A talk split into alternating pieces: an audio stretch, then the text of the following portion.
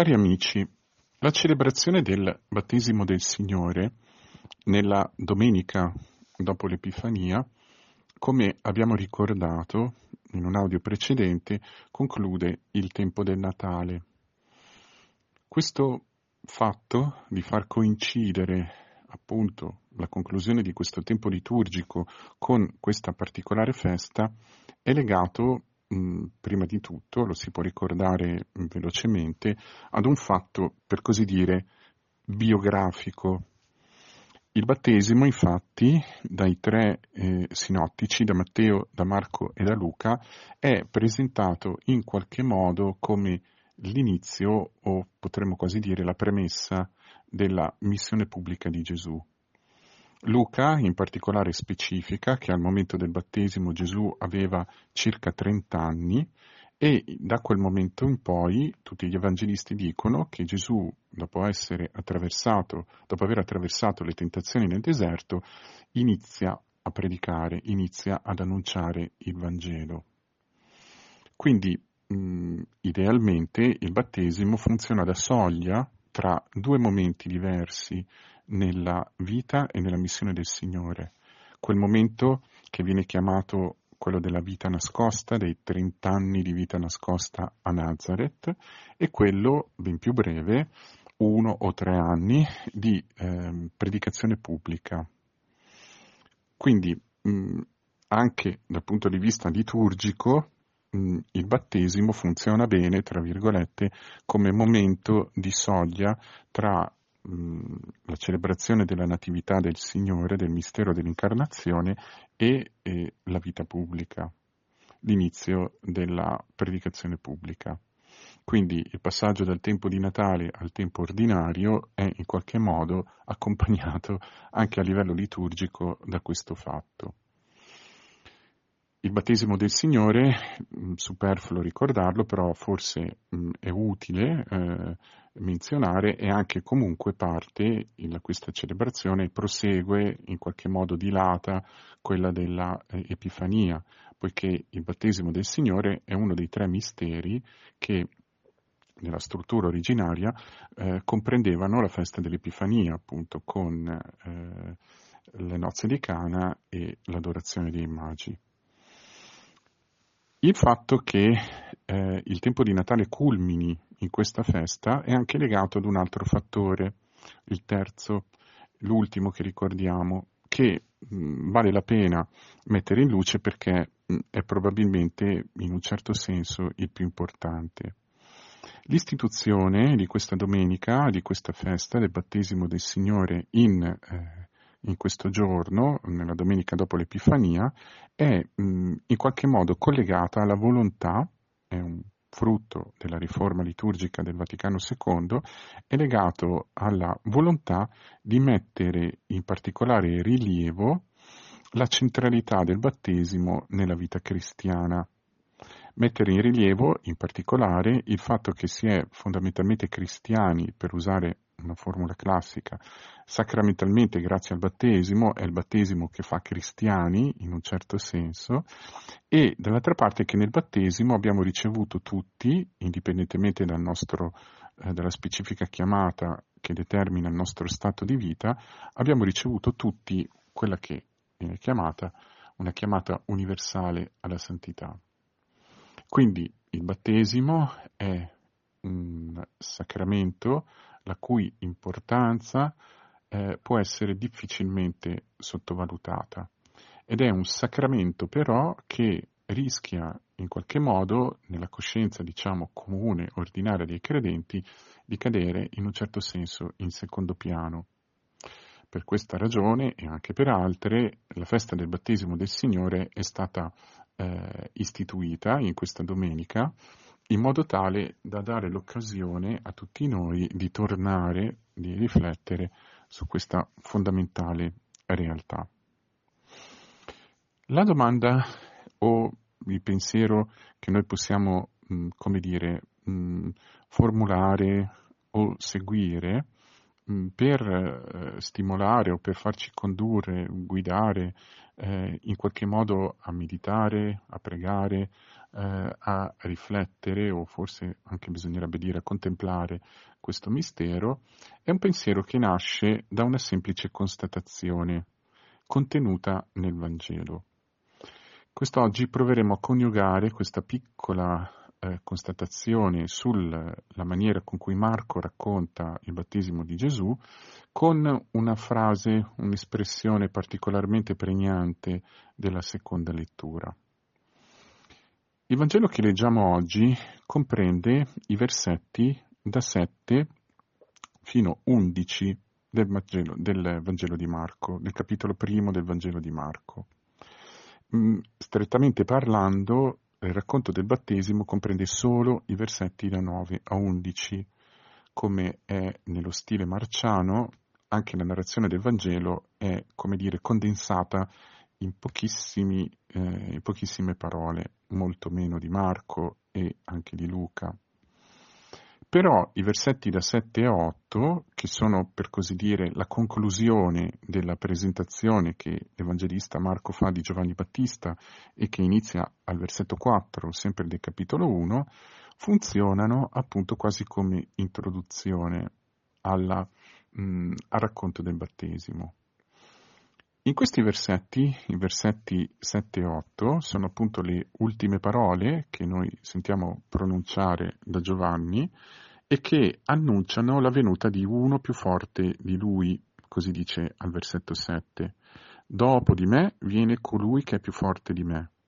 Io non sono degno di chinarmi per slegare i lacci dei suoi sandali. Un'espressione un po' enigmatica che forse allude ad una parte del, diciamo, del rituale che era previsto nella, mh, mm, in un particolare contesto che è quello della legge del levirato. Questo gesto, per esempio, noi lo troviamo messo in luce nei capitoli 3 e 4 del libro di Ruth. Legare o slegare il sandalo o comunque donare il sandalo, questo elemento, eh, indicava, era l'elemento che indicava, designava la persona che aveva il diritto di riscatto di un'altra persona. In particolare aveva il diritto di riscattare nel senso di sposare. Quindi è possibile che questo, questa um, espressione con, che troviamo sulle labbra di Giovanni voglia proprio indicare, si possa tradurre quasi come se Giovanni dicesse non io sono lo sposo di Israele o lo sposo di questo popolo nuovo, ma è un altro che viene dopo di me. Questo che viene dopo, comunque, quale che sia l'interpretazione che si dà a questa mh, slegare i lacci dei sandali, ha sicuramente come connotato fondamentale quello di battezzare nello Spirito Santo. Giovanni battezza con l'acqua, costui che viene dopo battezza nello Spirito. Quindi entrambi fanno lo stesso gesto, battezzare, cioè immergere, però lo fanno utilizzando, per così dire, due mh, mm, elementi diversi. Quello di Giovanni è l'acqua e quello di quest'altro personaggio che deve venire è lo Spirito Santo. Quindi mm, il lettore che legge, che ascolta queste parole di Giovanni, riceve questa sorta di input che genera una forma di aspettativa. Giovanni mm, in qualche modo eh, la missione di Giovanni è connotata dall'amministrare un segno che è di fatto un segno di conversione, mm, sappiamo, viene descritto dal, dallo stesso evangelista Marco al versetto 5, eh, 4-5, che Giovanni amministrava un battesimo di conversione per il perdono dei peccati.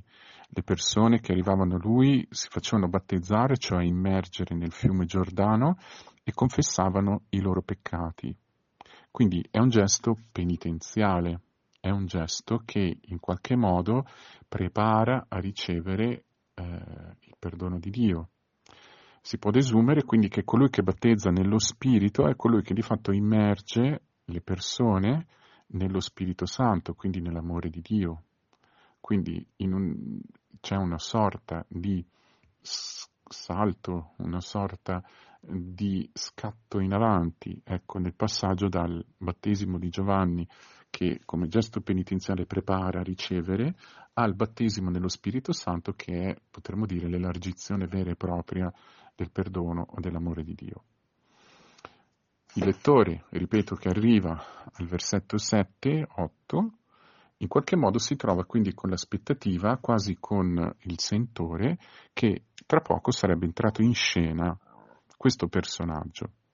E Marco, forse non senza ironia, ai versetti 9-11 non racconta l'entrata in scena di colui che battezza in spirito, ma l'entrata in scena di colui che si fa battezzare. Versetto 9 dice, ed ecco in quei giorni Gesù venne da Nazareth di Galilea, e questo è, secondo la, lo sviluppo narrativo di Marco, la prima volta l'ingresso in scena del, di Gesù, del Signore, nella sua narrazione, e questo lo capiamo dal modo in cui Marco lo presenta. Gesù venne da Nazareth di Galilea e fu battezzato nel Giordano da Giovanni, anche qui una descrizione estremamente stringata di tutto questo complesso evento. In Matteo noi abbiamo per esempio un dialogo tra Gesù e Giovanni su questo punto, un dialogo breve però estremamente denso. Gesù entra in scena per farsi battezzare. Quindi colui che è aspettato e che in teoria è colui che battezza nello Spirito, viene per farsi battezzare. Questo crea una sorta, un piccolo, forse se si legge troppo velocemente questo brano non lo si avverte, ma crea una specie di piccolo contrasto, piccolo ma significativo. Un contrasto eh, anche ironico se si vuole, quindi è una sorta di ribaltamento dell'aspettativa del lettore per introdurre, però non fine a se stesso, per introdurre una prospettiva particolare. Gesù viene a farsi battezzare. L'Evangelista non spiega né perché né in che modo, non descrive assolutamente come Gesù entra nell'acqua, entra nell'acqua come gli altri, entra nell'acqua, eh, non lo crediamo, però nel versetto 5 l'Evangelista aveva descritto come le persone si facevano battezzare. L'attenzione dell'Evangelista è tutta focalizzata su quello che accade dopo il battesimo.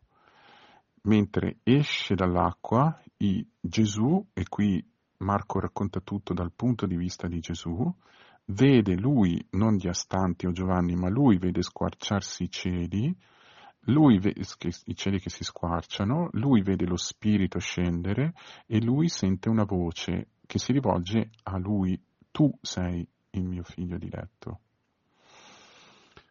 In questo modo eh, l'Evangelista dà una serie molto importante di elementi per interpretare quello che accade al battesimo di Gesù. E uno degli elementi più significativi e più importanti è lo squarciarsi dei cieli. Certo è l'effusione dello Spirito, è stato appena detto appunto che Gesù è quello che battezza nello Spirito, certo è la voce che dichiara Gesù figlio, figlio amato, in cui c'è il compiacimento del Padre, ma lo squarciarsi dei cieli fa comprendere che attraverso quel gesto nella persona di Gesù si ripristina qualcosa si ripristina la relazione tra l'uomo e Dio, tra l'umanità e Dio.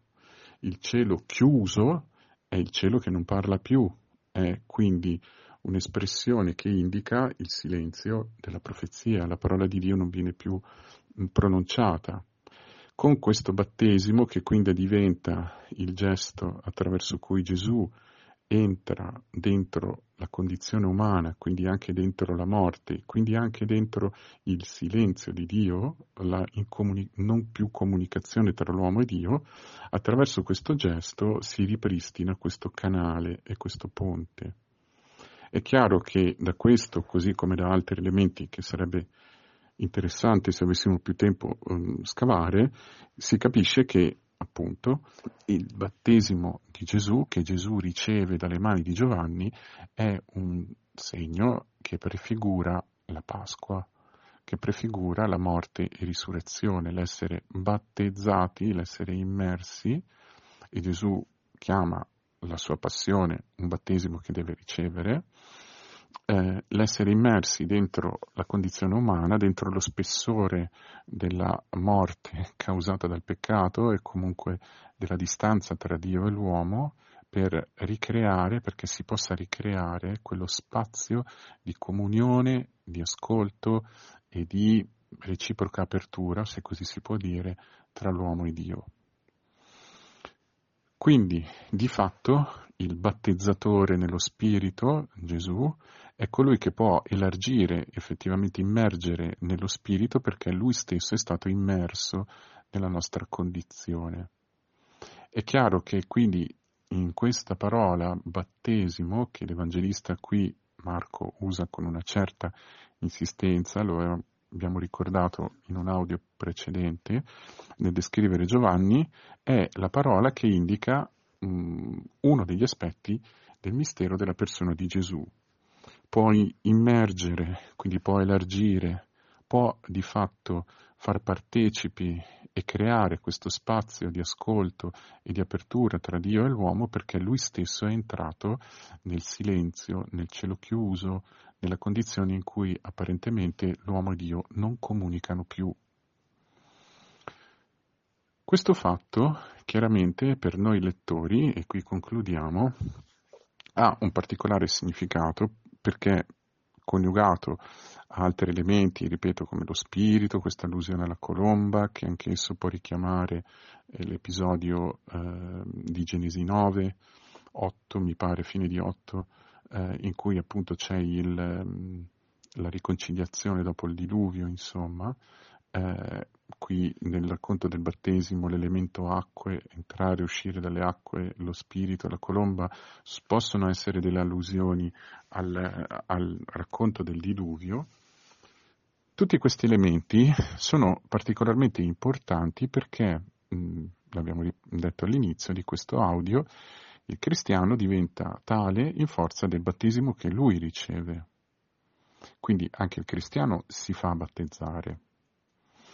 Chiaramente il battesimo che il cristiano riceve, il sacramento che lo fa cristiano e che viene eh, nel Vangelo di Matteo eh, consegnato alla Chiesa insieme ad un'esortazione o un comandamento, quindi battezzate eh, tutte le genti, nel nome del Padre, del Figlio e dello Spirito Santo, in Matteo 28, questo gesto, collegato al battesimo di Gesù, ha un significato ben preciso. Il cristiano, si dice, si fa battezzare nella morte e risurrezione del Signore, vale a dire, il cristiano si fa battezzare in un certo senso nello Spirito Santo, porta la sua morte, la sua condizione di creatura segnata dal peccato e nell'amore di Dio, nello spirito che il Signore ha effuso, il Signore risorto è fuso dopo essere passato per la morte, perché anche dentro di noi si possa creare quello spazio, quell'apertura del cielo, quella riconciliazione e quella discesa dello Spirito in cui possiamo anche noi ascoltare come figli la voce del Padre, in cui si possa ristabilire una, chiamiamola, relazione, comunione, contatto o apertura reciproca. Quindi nel battesimo noi riceviamo un dono grandissimo, una condizione nuova o anche rinnovata. Noi riceviamo uno spazio nuovo di relazione, noi riceviamo uno spazio nuovo al punto tale che dal battesimo usciamo come nuove creature. Ora, nella seconda lettura, che è stata scelta appunto come seconda lettura per questa domenica, quasi sicuramente, soprattutto per il riferimento all'acqua mh, mm, come testimone, l'acqua, lo spirito e il sangue, e qui sto Mm, citando un passaggio della prima lettera di Giovanni, capitolo 5, versetti 1-9, in questo brano, in questi pochi versetti, eh, però straordinari, della prima Giovanni, noi a un certo punto leggiamo questa frase. Eh, al versetto 3, o versetto 2-3. Conosciamo di amare i figli di Dio, dice l'autore della lettera, quando amiamo Dio e osserviamo i suoi comandamenti. In questo infatti consiste l'amore di Dio, nell'osservare i suoi comandamenti, e i suoi comandamenti non sono gravosi, o se vogliamo tradurre questa parola mm, barus, questo aggettivo, non sono pesanti. Mm, è significativo questo passaggio del versetto 3 per due ragioni. Colpisce il lettore il fatto che l'Evangelista, o insomma, diciamo l'autore della lettera, l'Apostolo, dica che eh, amare Dio significa osservare i suoi comandamenti e che specifichi, questo è il secondo punto, che tali comandamenti non sono gravosi. Il fatto che amare Dio significhi osservare i comandamenti non è una cosa che dovrebbe stupire il lettore della scrittura, poiché questa espressione in qualche modo riecheggia altre espressioni analoghe o quasi identiche che noi troviamo nel libro del Deuteronomio. Nel libro del Deuteronomio l'alleanza che viene istituita tra Dio e Israele si esprime attraverso il comandamento dell'amore. Amerai il Signore tuo Dio. Amerai il Signore tuo Dio significa aderirai con la tua volontà alla volontà di Dio. E questa volontà di Dio è espressa in una maniera chiara, precisa e esplicita appunto nei comandamenti.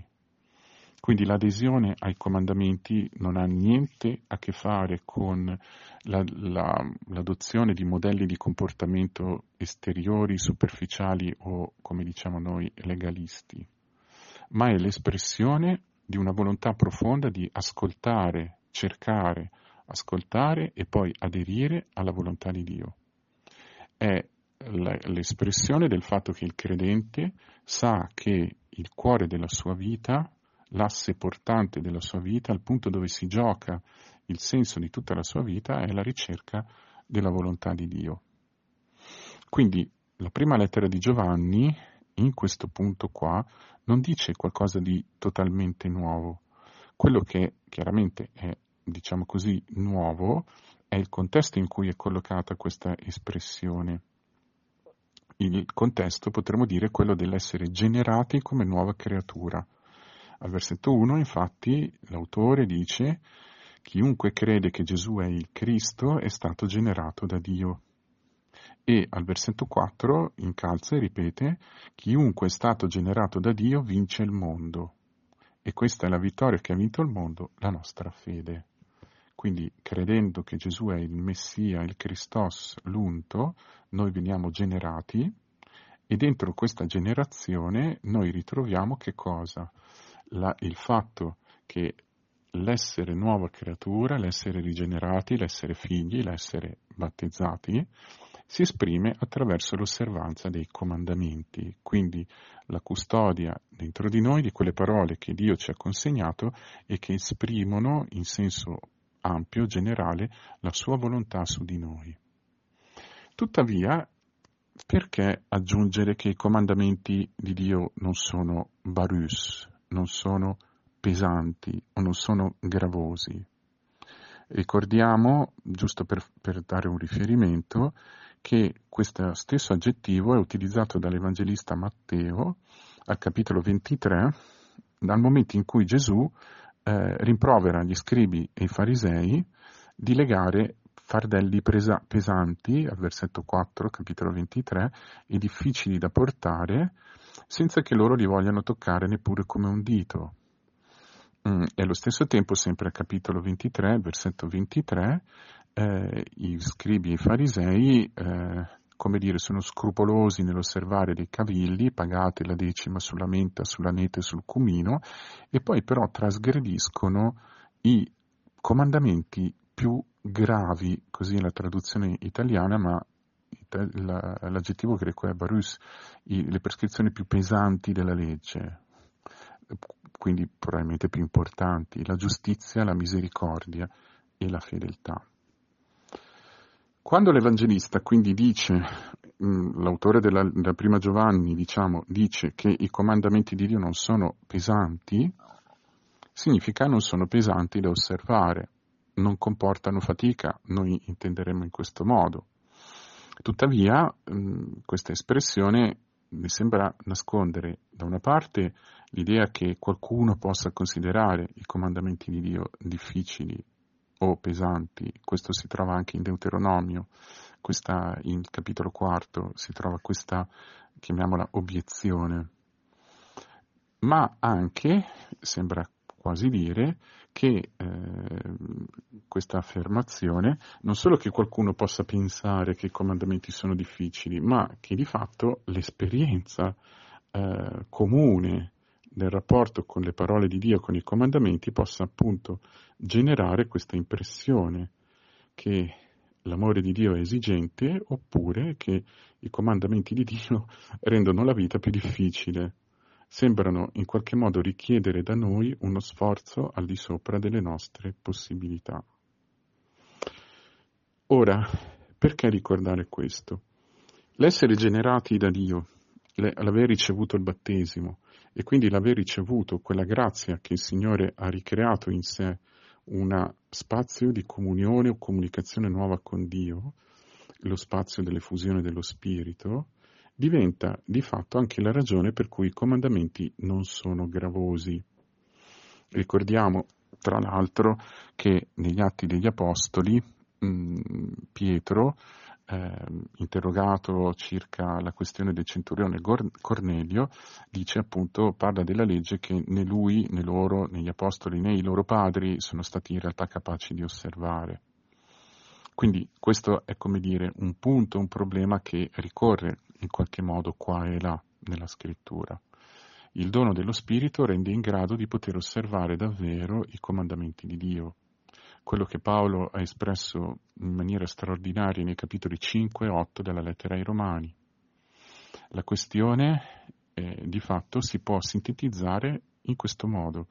Lo Spirito di Dio, che è stato effuso nei nostri cuori, così dice Romani 5, e anche lo Spirito che a noi creature nuove permette di poter cercare, intendere e aderire alla volontà di Dio nonostante e dentro la nostra debolezza.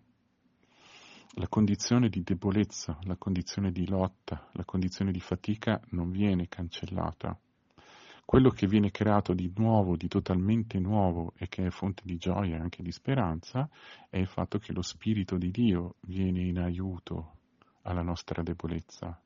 È lo Spirito di Dio che abita e sostiene la nostra fragilità e che quindi ci dona continuamente la possibilità, prima di tutto, di desiderare di fare la volontà di Dio quindi di cercarla attivamente nella nostra vita, ponendoci domande su quello che ci accade e cercando di leggere tutto quello che ci accade alla luce della sua parola e una volta compresa o comunque una volta avendone avuta una cognizione perlomeno un pochino più chiara di poterla perseguire.